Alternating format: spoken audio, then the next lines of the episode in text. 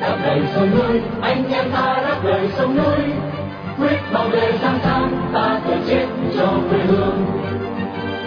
Đây là đài phát thanh đáp lời sông núi, tiếng nói của những người Việt tha thiết với tiền đồ tổ quốc và hạnh phúc của toàn dân do lực lượng cứu quốc thực hiện, phát thanh mỗi ngày từ 7 giờ 30 đến 8 giờ tối giờ Việt Nam trên làn sóng ngắn 9.670 km chu kỳ.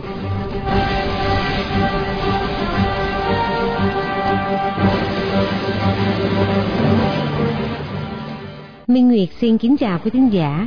Hôm nay thứ Tư, ngày 3 tháng 1 năm 2024 và là buổi phát thanh lần thứ 4617 của Đài Đáp Lời Sông Núi.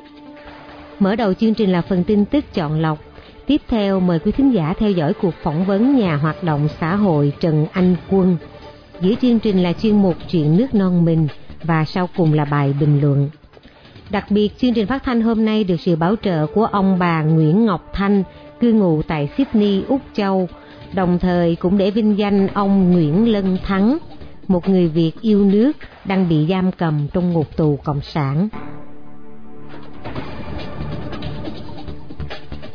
Mở đầu chương trình, mời quý thính giả theo dõi phần tin tức sẽ được Phụng Hoàng và Trường An trình bày sau đây.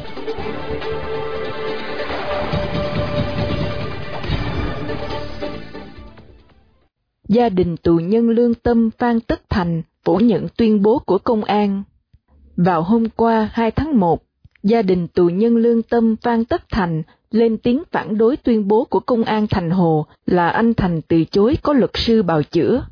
Là quản trị viên của trang nhật ký yêu nước, anh Phan Tất Thành, 38 tuổi, đã bị công an bắt giữ với cáo buộc tuyên truyền chống phá nhà nước vào ngày 13 tháng 7 năm ngoái. Hiện anh Thành đang bị giam giữ ở trại tù số 4, Phan Đăng Lưu. Ông Phan Tất Chí, cha anh Thành cho biết, ngay sau khi đứa con trai bị bắt, gia đình đã ký hợp đồng bào chữa với luật sư Trần Đình Dũng thuộc đoàn luật sư Sài Gòn. Vào cuối tháng 12 vừa qua, luật sư Dũng đã nạp đơn xin thủ tục bào chữa cho anh Thành, nhưng đã bị phía công an từ chối. Ông Chí cho rằng thông tin công an đưa ra không đúng với những điều mà gia đình nhận được từ con trai ông. Ông khẳng định là điều này hoàn toàn trái ngược với ý nguyện của anh Thành từ trại tù. Luật sư Trần Đình Dũng cũng khẳng định là ông bị công an bác bỏ đơn xin nói trên. Cần biết, anh Thành là một trong hơn 20 người bất đồng chính kiến bị bắt vào năm 2023. Bốn trong số này bị tống giam với cáo buộc tuyên truyền chống phá nhà nước. Anh Thành với biệt danh Black Aaron thường xuất hiện trong các bài bình luận của trang nhật ký yêu nước. Công an bắt giữ một thành viên của kênh Chấn Hưng TV. Công an thành phố Hà Nội đã bắt giam ông Phan Văn Bách, một thành viên của kênh truyền hình độc lập Chấn Hưng TV, chuyên binh vực cho dân oan. Ông Bách bị bắt đã hơn 5 ngày nhưng gia đình không được thông báo. Cần biết là ông Phan Văn Bách 49 tuổi bị công an Hà Nội bắt tại tư gia ở phường Trung Tự, quận Đống Đa vào ngày 29 tháng 12. Bà Nguyễn Thị Liễu, vợ ông Bách, cho biết ngày đó chỉ có ông Bách ở nhà và khi bị đưa đi, ông đưa lại chìa khóa nhà cho công an khu vực để chuyển lại cho gia đình.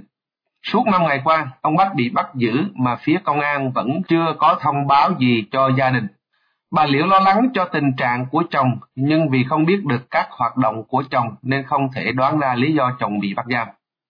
Ông Bách là người tham gia phong trào biểu tình ở Hà Nội chống Trung Cộng gây hấn ở Biển Đông từ năm 2011, phong trào cây xanh năm 2015 và biểu tình chống Formosa gây thảm họa ở môi trường ven biển miền Trung năm 2016. Ông cũng lên tiếng nói phản đối đàn áp người bất đồng chính kiến và ủng hộ dân oan trên Facebook. Vào cuối tháng 12 năm 2018, khi vào Lâm Đồng thăm một số bạn bè và người hoạt động ở đây, ông Bắc đã bị an ninh địa phương đánh gây thương tích và buộc ông trở về Hà Nội. Mức tăng trưởng kinh tế Việt Nam chỉ đạt 5% trong năm 2023. Mức tăng trưởng kinh tế của Việt Nam trong năm 2023 chỉ đạt 5%, thấp hơn so với mục tiêu được Quốc hội đề ra là 6,5%, chủ yếu vẫn dựa vào xuất cảng từ số công ty nước ngoài. Việt Nam từng được coi là nước có nền kinh tế phát triển nhanh nhất trong khu vực, nhưng thời gian gần đây đã chậm lại do nhu cầu tiêu dùng trên toàn cầu giảm và ảnh hưởng của đại dịch Vũ Hán. Mức tăng trưởng cao nhất mà Việt Nam đã đạt được là 8% vào năm 2022, tức mức cao nhất trong vòng 25 năm qua. Theo số liệu của Tổng cục Thống kê Việt Nam, mức xuất cảng của Việt Nam trong năm qua giảm hơn 4% so với năm 2022, chỉ còn khoảng 355 tỷ Mỹ Kim. Các mặt hàng xuất cảng chủ lực của kinh tế Việt Nam đều giảm, bao gồm cả cà phê và điện thoại di động. Theo Thông tấn xã Việt Nam, năm 2023 đánh dấu 8 năm liên tiếp Việt Nam có thặng dư thương mại, đạt con số là 28 tỷ Mỹ Kim, tuy nhiên các công ty ngoại quốc chiếm đến 90%.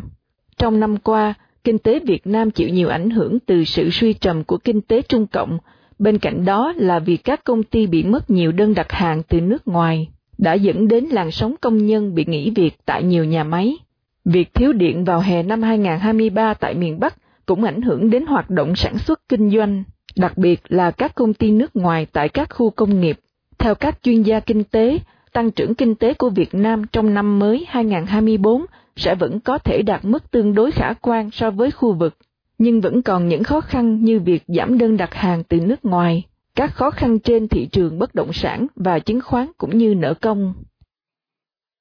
Phi cơ Nhật bốc cháy sau khi đụng phi cơ tuần duyên ở Tokyo. Một chiếc máy bay của hãng hàng không Japan Airlines đã bốc cháy sau khi va chạm với một phi cơ tuần duyên có kích thước nhỏ hơn trên phi đạo tại phi trường Haneda của thủ đô Tokyo. Toàn bộ 379 hành khách và phi hành đoàn trên chuyến bay đã được di tản kịp thời, nhưng 5 trong số 6 thành viên phi hành đoàn trên chiếc phi cơ tuần duyên đã thiệt mạng. Hình ảnh ghi lại cho thấy ngọn lửa bùng cháy bao trùm chiếc máy bay, với lửa cháy lan xuống cả phi đạo. Đội cứu hỏa vẫn đang chiến đấu để dập tắt ngọn lửa trên chiếc máy bay dân sự. Cảnh sát Tokyo xác nhận thông tin năm thành viên phi hành đoàn thuộc lực lượng tuần duyên đã thiệt mạng và cho biết viên phi công chính đã bị thương nặng. Hiện chưa rõ nguyên nhân dẫn đến vụ va chạm. Trước đó, Japan Airlines cho biết máy bay của họ đã va chạm với máy bay tuần duyên sau khi hạ cánh. Đây là chiếc máy bay được gửi đến để hỗ trợ công tác cứu trợ sau trận động đất vào đầu năm mới ở tỉnh Ashikawa. Phi trường Haneda đã đóng cửa tất cả các phi đạo sau biến cố nói trên, theo tuyên bố của phát ngôn nhân phi trường.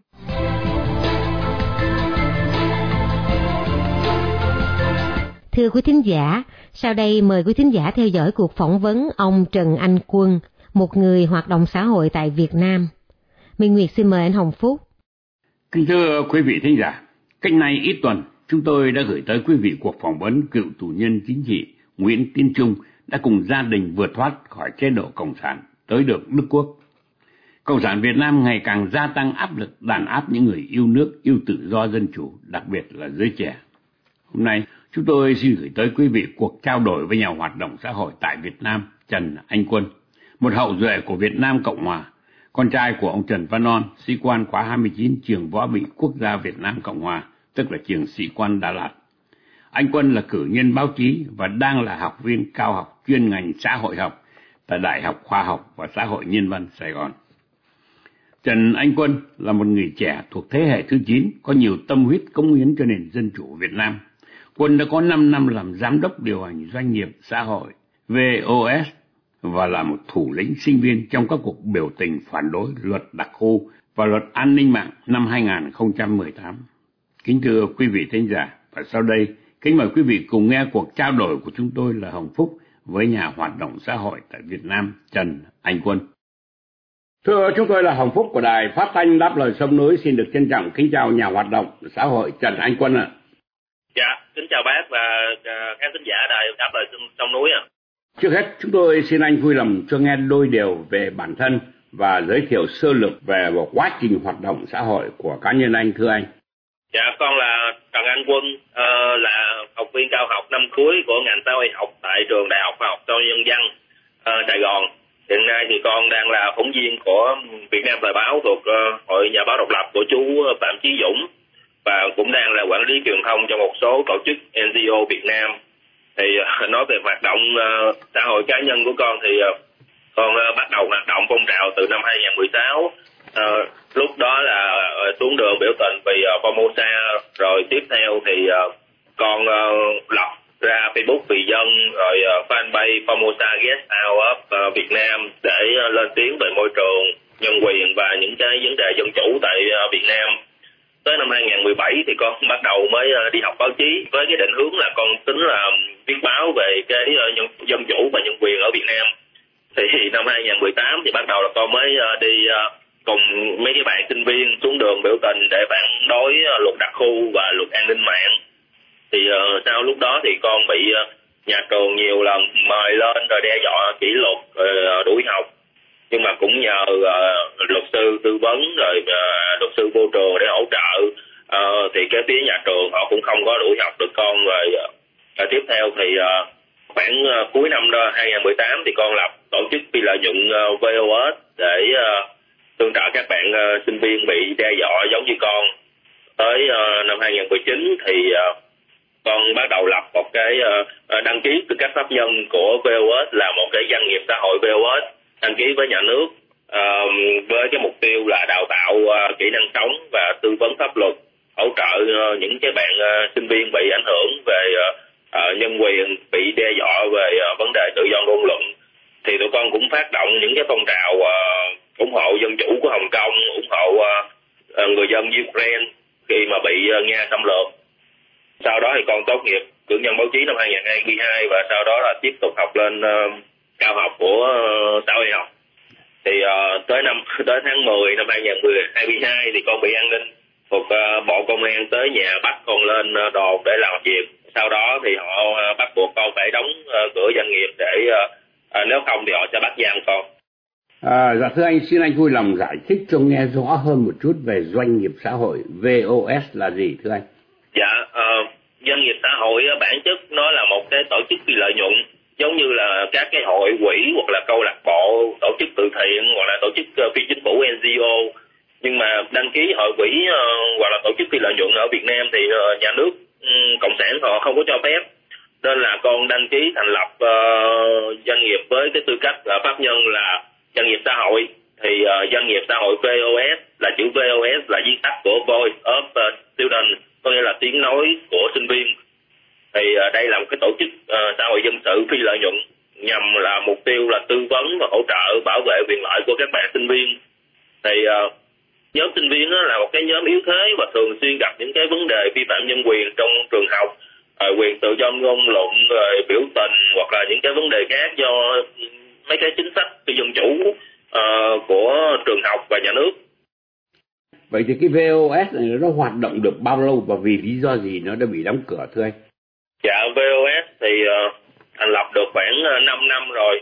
Và tới năm 2023 này là phải gấp rút làm thủ tục đóng cửa tại vì cơ quan an ninh Việt Nam họ đánh giá VOS là một cái tổ chức muốn thúc đẩy dân chủ uh, tập hợp sinh viên rồi cạnh tranh với uh, đoàn thanh niên uh, cộng sản Hồ Chí Minh rồi uh, với hội sinh viên. Nên là họ buộc con là phải đóng cửa doanh nghiệp nếu mà không đóng cửa thì họ sẽ bắt giam con giống như là trường hợp của Hoàng Thị Minh Hồng, Nguyễn Thị Khanh hoặc là Mai Sang Lợi trước đây. À, dạ thưa anh xin anh kể cho nghe những cái sách nhiễu của nhà cầm quyền Cộng sản Việt Nam mà anh đã gặp phải trong quá trình hoạt động của anh thưa anh. Dạ, từ uh, khi mà con hoạt động là từ năm 2016 thì con không có ồn ào tại vì uh, nhà con thì cha con cũng đã từng bị ở tù uh, cộng sản lúc đó cha con đi cải tạo sau năm 1975 nên là cũng có cái kinh nghiệm à, đối với à, đảng nhà nước này thì à, có tới khi con đi học báo thì năm 2018 2019 thì con mới nhiều lần con bị bắt lên trường để làm việc về mấy cái bài viết trên mạng xã hội và hoạt động uh, xã hội uh, biểu tình của con. Nhưng mà nhờ luật sư tư vấn hỗ trợ thì uh, trên trường họ không có đủ lý do để đuổi con được. Tới năm 2022 á, thì uh, chính thức thì an ninh mới có kế hoạch là đàn áp con một cách rất là rõ ràng là họ tìm tới nhà bạn bè của con luôn để tra hỏi uh, bổ sung hồ sơ về con. Rồi tới cái ngày ờ, 4 và ngày 5 tháng 10 năm 2022 họ tới nhà con để bắt con lên đồn để tra khảo. Lúc mà bắt con lên thì họ mới nói là con lập cái doanh nghiệp xã hội à, với cái âm mưu là lật đổ chính quyền. Rồi họ nói là là cha con là sĩ quan võ bị Việt Nam Cộng Hòa nên là họ um, nói con có máu chống cộng rồi họ muốn diệt con từ trong trứng nước vì thời lượng có hạn, mời quý thính giả tiếp tục theo dõi cuộc phỏng vấn vào chương trình phát thanh ngày mai. Xin cảm ơn quý vị.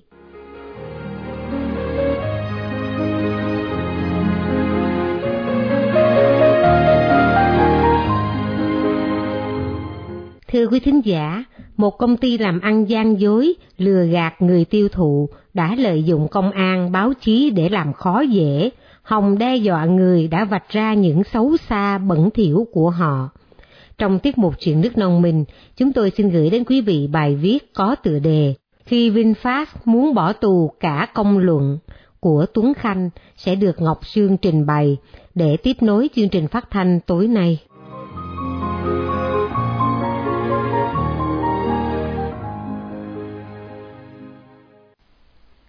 Mạng xã hội Việt Nam xôn xao khi tin tức lan khắp nơi, khi một kỹ sư tin học và phân tích tài chính Sonny Trend, tên thật là Trần Mai Sơn,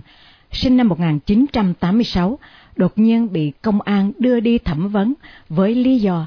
VinFast tố cáo theo điều 331. Sơn cho biết anh bị mời làm việc suốt nhiều ngày liền, từ 18 tháng 12 cho đến hết tuần này ở trụ sở của Bộ Công an nằm trên đường Nguyễn Trãi, quận 1, thành phố Hồ Chí Minh. Nguyên nhân mà Sơn phải làm việc với công an là những bài viết phân tích về vấn đề tài chính cũng như hoạt động của VinFast đủ nhức nhối đến mức khiến anh rơi vào tình trạng khó khăn này. Tuy nhiên, theo điều tra của giới báo chí độc lập cho biết, là dường như đơn tố cáo không đặt vấn đề, là những phân tích và vạch trần của anh Sơn đúng hay sai, mà anh bị điều tra là liệu có tổ chức phản động nào đứng sau những bài viết của anh không. Máy tính và điện thoại của anh đã bị tịch thu và dữ liệu đã được sao chép, truy vấn với các mối quan hệ qua mạng xã hội. Trong ngày đầu điều tra, anh Trần Mai Sơn được công an đưa cho xem một trang gọi là đơn tố cáo của VinFast theo điều 331.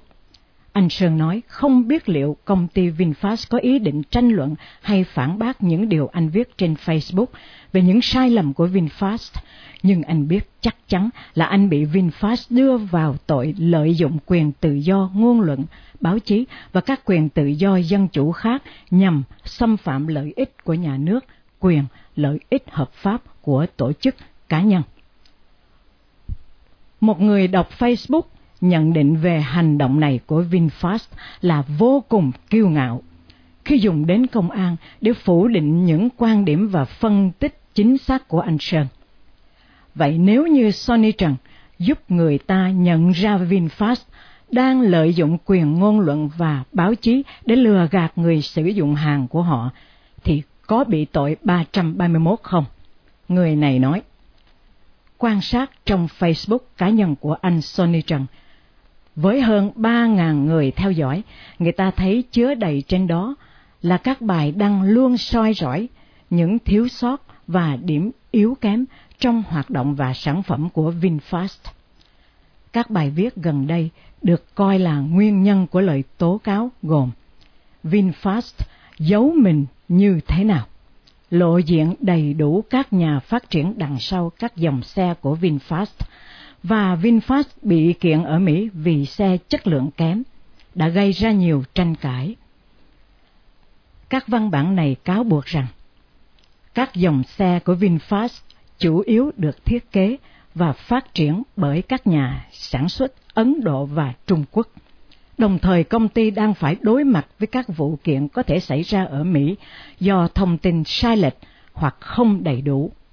Trước đó, Sony Trần nói cho bạn bè biết có những cuộc gọi thăm dò từ người của VinFast về nguồn tư liệu của anh. Thế nhưng, hầu hết là những bài báo được đăng trên các mạng báo nước ngoài. Những người đọc Facebook của Sonny Trần nói, họ có cảm giác các bài viết phân tích về VinFast như bị che đi. Một thuật toán về chuyện giảm tương tác của Facebook mà lâu nay người Việt đã quen gặp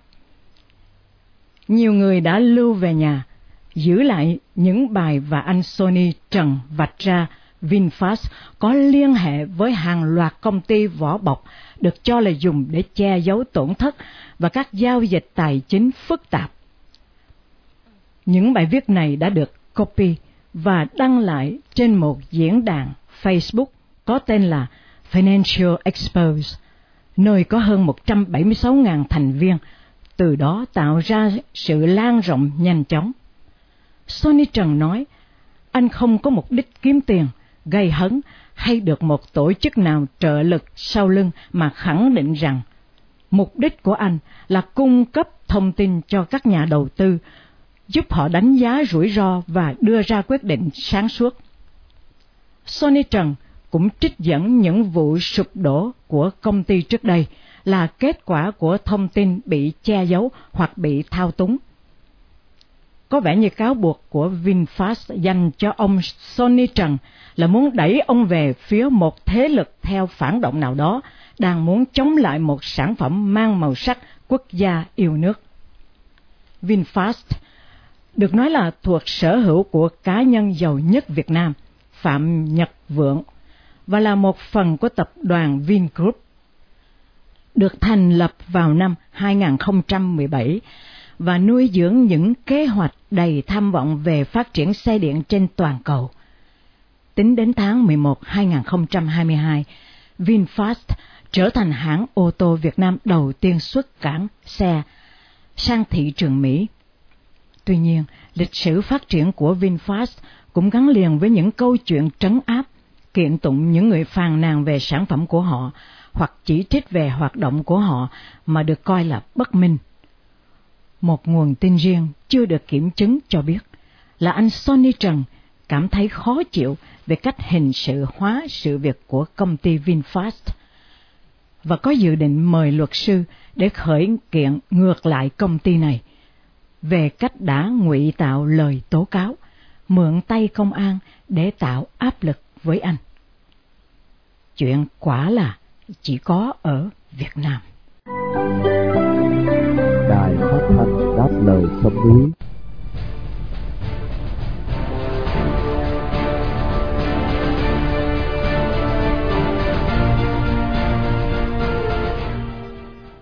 Thưa quý thính giả, bao lâu mà Cộng sản Việt Nam còn cầm quyền thì giấc mơ sang năm tới Hoàng Sa vẫn còn là một giấc mơ xa vời. Mời quý thính giả nghe phần bình luận của Hiếu Trân, người Việt với tựa đề Sang năm tới Hoàng Sa sẽ được Vân Khanh trình bày để kết thúc chương trình phát thanh của Đài Đáp Lời Sông Núi tối hôm nay.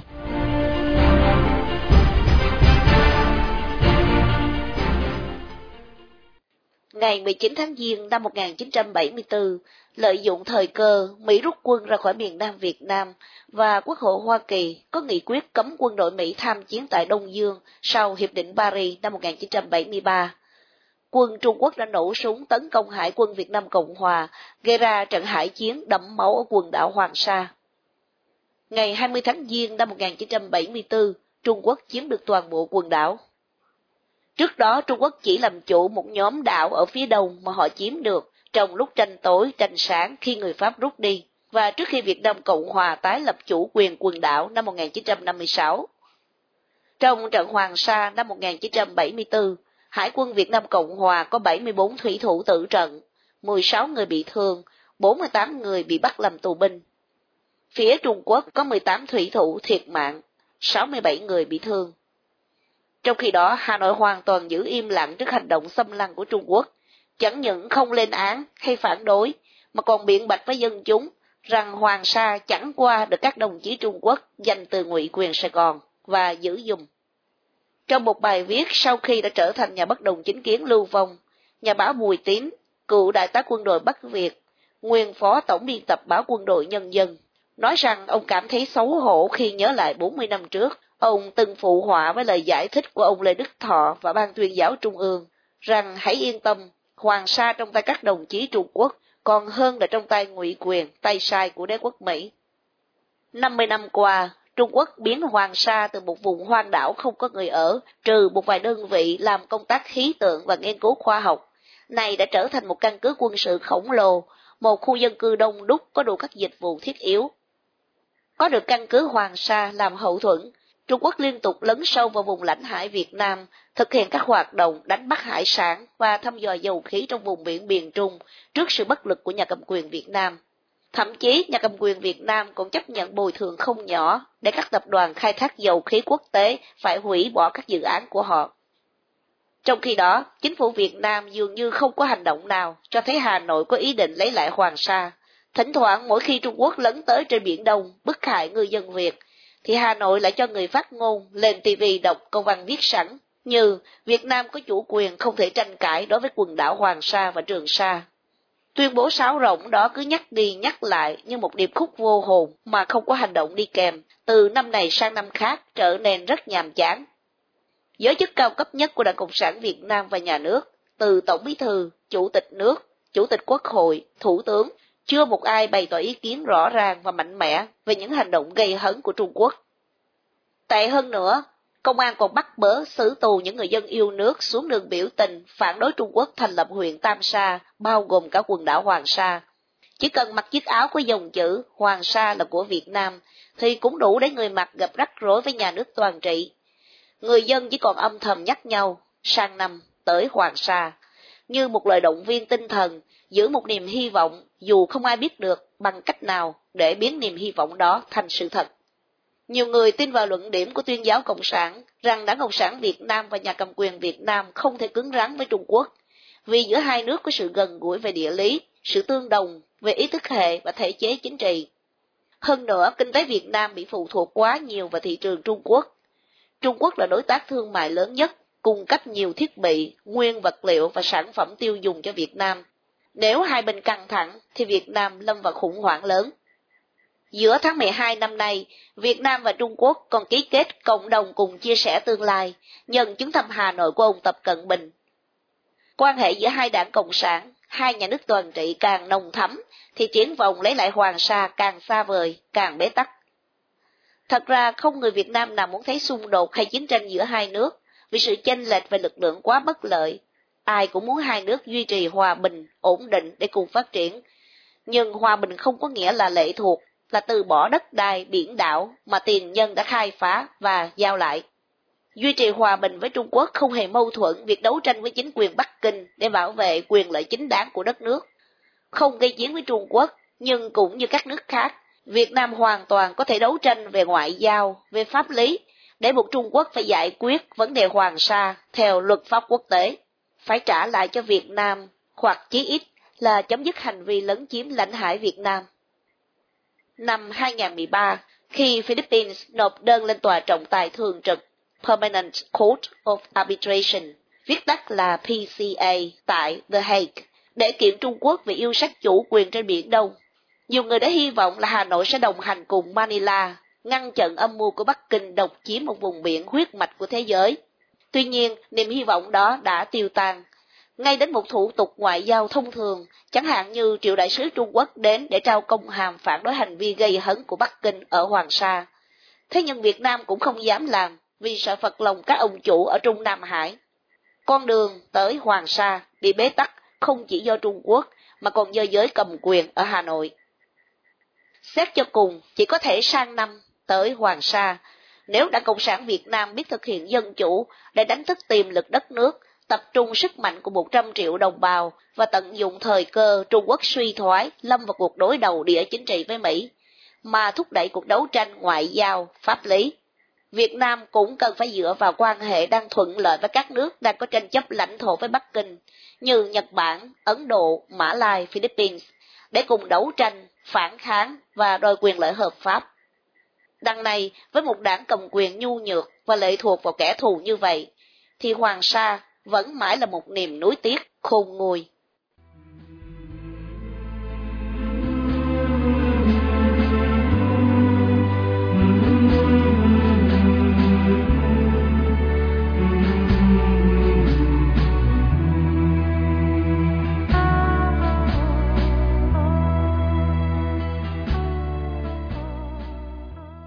Trước khi chia tay trong buổi phát thanh tối nay, kính mời quý thính giả cùng đài đáp lời sông núi nhớ đến ông Nguyễn Lân Thắng, sinh năm 1975, bị bắt ngày 5 tháng 7 năm 2022 với bản án 6 năm tù giam. Một người Việt đang bị nhà cầm quyền Cộng sản giam cầm trong ngục tù vì lòng yêu nước, lẽ phải và sự đóng góp tích cực vào tiến trình dân chủ hóa Việt Nam.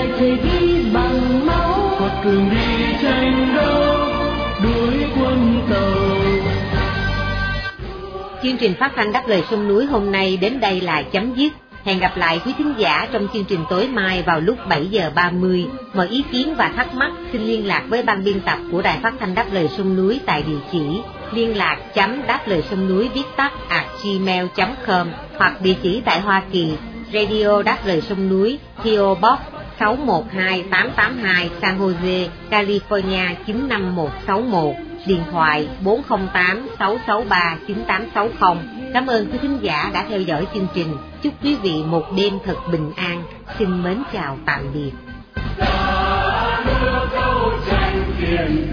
Vì tình yêu